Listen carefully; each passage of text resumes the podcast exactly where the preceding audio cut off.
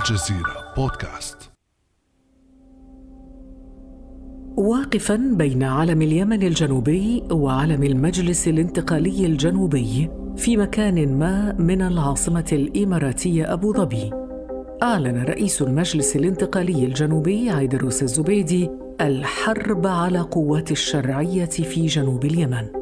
منذ ثلاثون عاما مضت ونحن نعيش أسوأ مرحلة إثر استهداف أرضنا وشعبنا وهويتنا تحت مشروع الوحدة الظالمة.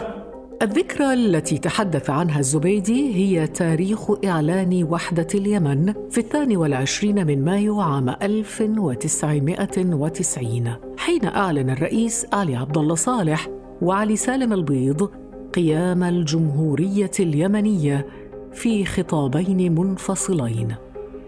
إلى مجلس الشورى هذا المنبر الديمقراطي الحر ليؤكد على إحالة الحكومة إلى مشروعين هامين مشروع دستور دولة الوحدة واتفاقية السابع والعشرين من رمضان ذات صنع التاريخي بين القيادة اليمنية الموحدة إلى المجلس الموقر.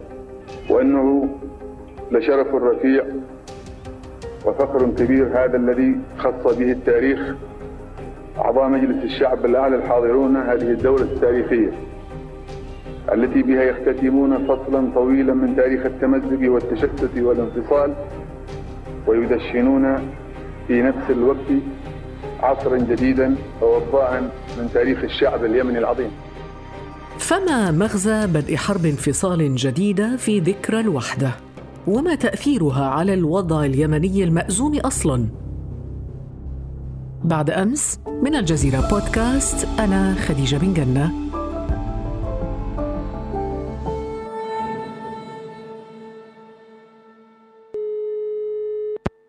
وضيفنا اليوم هو الصحفي اليمني بقناة الجزيرة جمال المليكي جمال أهلا وسهلا بك. أهلا وسهلا ومرحبا بك أستاذة خديجة وبالمستمعين الكرام. جمال إعلان حرب انفصال في ذكرى الوحدة. كيف تطورت الأمور حتى وصلنا إلى هذه اللحظة؟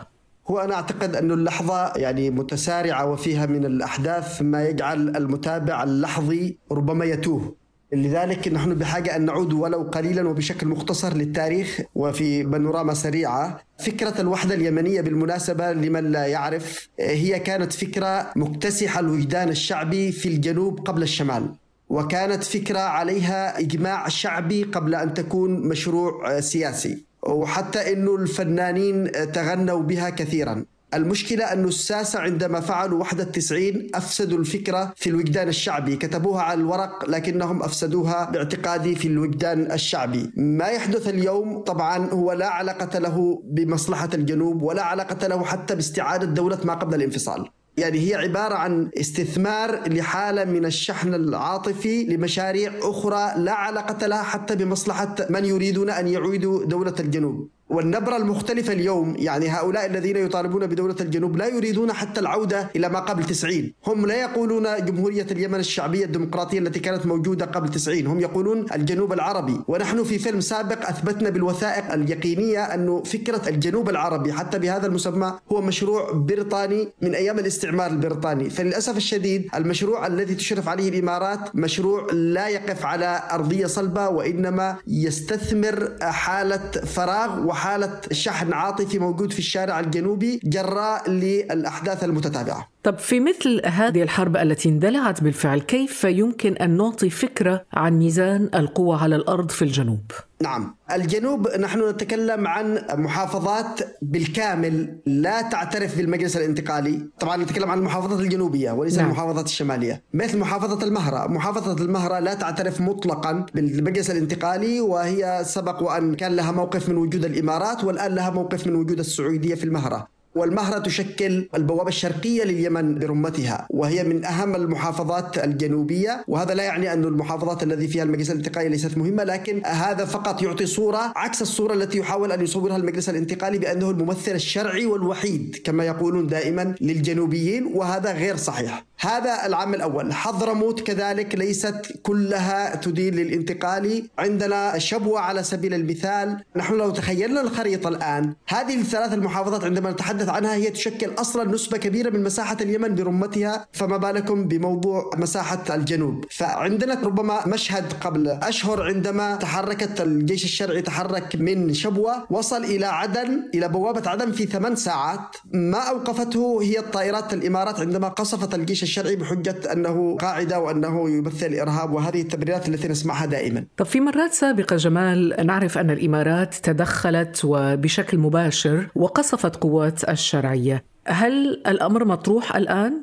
هو يبدو أنه الآن هناك تكنيك آخر للتعامل مع المشهد. يعني بعد قصف الطيران الإمارات تلقت ربما انتقادات على مستوى دولي وإقليمي وقد يكون حصل خلاف ربما خفي لا نعرف. لكن الاستراتيجية التي تبنتها الإمارات هذه المرة هو بالدعم على الأرض بأسلحة نوعية لمقاتليها على الأرض المتمثلين بميليشيات المجلس الانتقالي. ربما لتتجنب الوقوع في هذا الخطأ لأنه كان موقف فاجأ الجميع. يعني نحن نعرف موقف الإمارات لكن لم نكن نتوقع أنه يكون بهذه يعني إذا جاز التعبير أن نقول الهمجية أن تقلع طائرات تقصف الجيش الشرعي في دولته من دولة جاءت لمناصرته. يعني مفارقة لا أعتقد أنه حصل مثيل لها في التاريخ.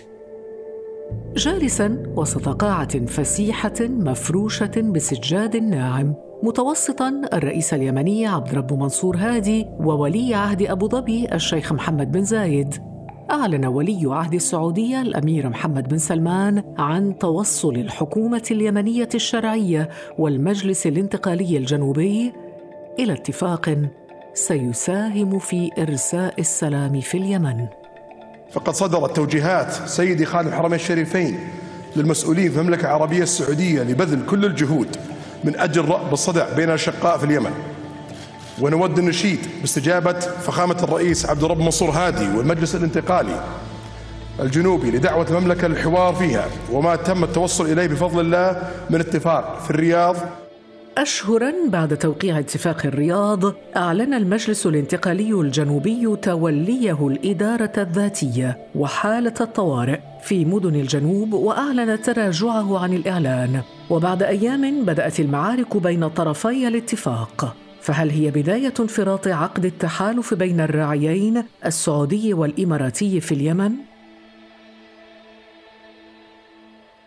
ربما جمال مليكي هذه أول حرب يديرها طرفاها من نفس غرفة العمليات السعودية والإمارات ماذا بقي إذن من التحالف الإماراتي السعودي في اليمن؟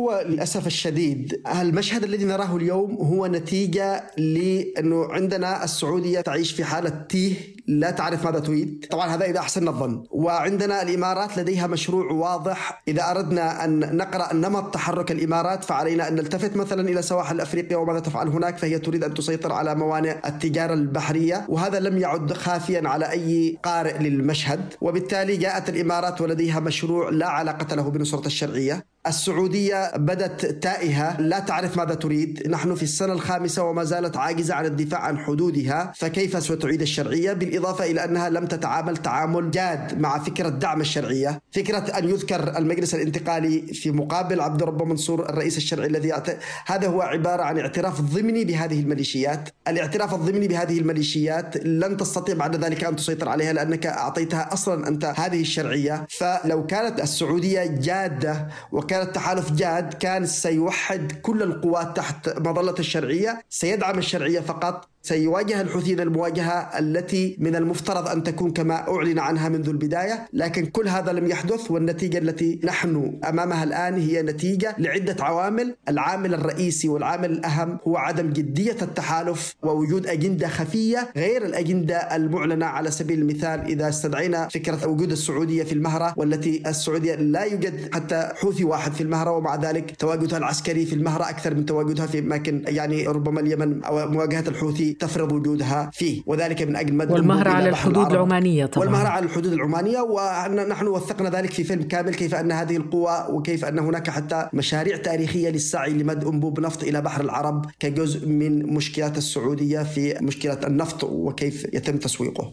ما الذي يفسر إذا جمال مليكي الصمت الرسمي السعودي تجاه الأجندة الإماراتية في اليمن؟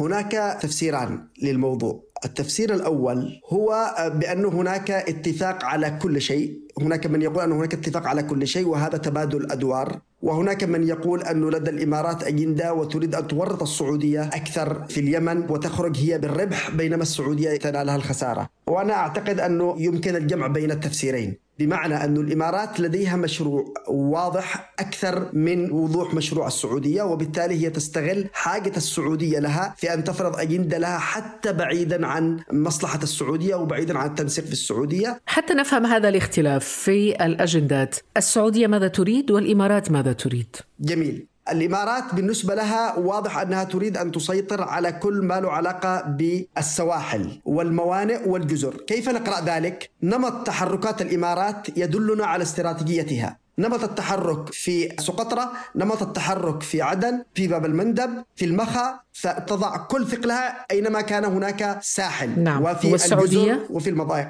السعودية لا نستطيع أن نقرأ ملامح خطتها بسبب التيه باستثناء موضوع واحد وهو موضوع المهرة ورغبتها في الوصول إلى بحر العرب. ما دون ذلك مثلا على سبيل المثال نجد أنها لم تحسم علاقتها بالقوى السياسية على سبيل المثال الإصلاح مثلا. التجمع اليمني للإصلاح مثلا الإمارات تقول بشكل واضح أنها جاءت اليمن لمواجهة الحوثيين والقاعدة والإخوان تجمعهم كلهم في بينما السعودية لم تستطع أن تقول ذلك وقيادة الإصلاح عندها ومع ذلك لا تدعمها أو لا تتعامل معها الدعم الذي يعكس ثقة معينة. على سبيل المثال ما يحدث في مارب والتردد في التقدم باتجاه صنعاء سببه كما يرى كثير من المحللين وكثير من المتابعين أن الخوف من أن الإصلاح يصبح له اليد العليا بعد التحرير. جمال ما هي خيارات الحكومة الشرعية في ظل الحرب المعلنة عليها من المجلس الانتقالي الجنوبي؟ المدعوم من أبو ظبي وصمت حليفها الأكبر؟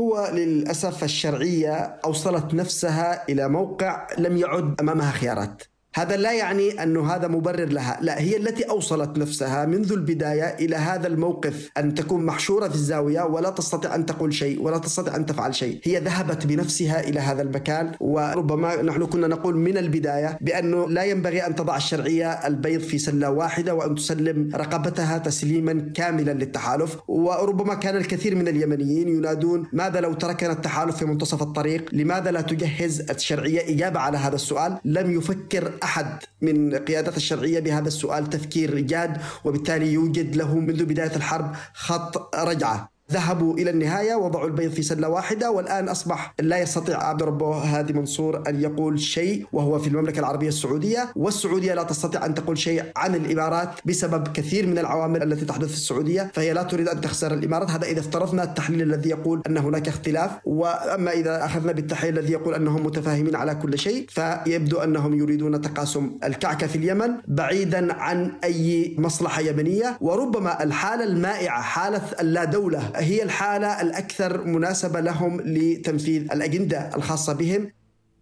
يعني حالة اللا دولة كما وصفتها يعني هي حالة فوضى عارمة واقع صراع وجاءت هذه الحرب لتزيد الطين بلة. تقول المعطيات السابقة إن أزمات اليمن المعقدة أصلاً ازدادت بأزمة جديدة هي عودة الصراع إلى أشده بين الشرعية والمجلس الانتقالي الجنوبي. وكلاهما مدعوم من إحدى الدولتين اللتين تقودان حربا في اليمن منذ ست سنوات. هدفها المعلن إنهاء انقلاب الحوثي وإعادة الشرعية إلى اليمن مما يجعل مستقبل القضية اليمنية في انتظار مزيد من التعقيد. جمال المليكي ما تأثير هذه الحرب على شكل الخريطة السياسية والميدانية في الجنوب؟ وطبعا في عموم اليمن وعلى الحوثيين أيضا. هي حرب عبثية يعني لا يستطيع الآن للأسف الشديد لا السعودية تدعم الشرعية. الدعم الذي يجعلها تحسم المعركة ولا المجلس الانتقالي سيستطيع أن يفرض بدعم وحتى بدعم الإمارات سيفرض رأيه على الجنوب. وبالتالي هي حرب إنهاك. وهذا ما يجعل الفكرة التي نقولها حول العبث الذي يمارسه التحالف في اليمن تتأكد يوما عن يوم. بمعنى هذه معركة تستطيع السعودية أن تحسمها إذا افترضنا أن هناك نية عند السعودية أن تفرض الشرعية على الجنوب هذا يمكن أن يفرض خلال يوم واحد. إما بإرغام القوى السياسية وإما بالقوة بإرغامهم بالقوة. هذا ممكن وعوامله موجودة على الأرض. لكن هذا لن يحدث بسبب أن هناك رغبة ربما بإنهاك كل القوى السياسية في اليمن. والإنسان اليمني جمال ما موقعه من هذه الأجندة أجندة الصراع؟ هذا باعتقادي هو السؤال الأهم. فأعتقد أن اليمنيين عندما رحبوا بالتحالف بعد أن نال منهم الحوثيين. جماعة الحوثي اجتاحت المدن ولغمت القرى والمدن وفجرت المنازل فكانت لحظة قهر. قهر اليمنيين من قبل أبناء جلدتهم فهذا القهر جعل تدخل التحالف يبدو منطقيا ويبدو أنه نجدة. وعندما فكر اليمنيون بانه خطر الحوثيين أصبح يعني هناك خطر واحد على اليمنيين وعلى السعودية بتواجد الحوثي في اليمن هذه اللحظة التي كانت لحظة نصرة للأسف تحولت إلى لحظة يعني زادت من قهر الإنسان اليمني وزادت من معاناته وزالت من النيل من كرامته. فالإنسان اليمني البسيط يبحث أن يسترد كرامته وسبب وجود التحالف في اليمن أنه في لحظة ضعف اعتقد أن هذا التحالف سيعيد له شيء من الكرامة الذي نال منها الحوثي.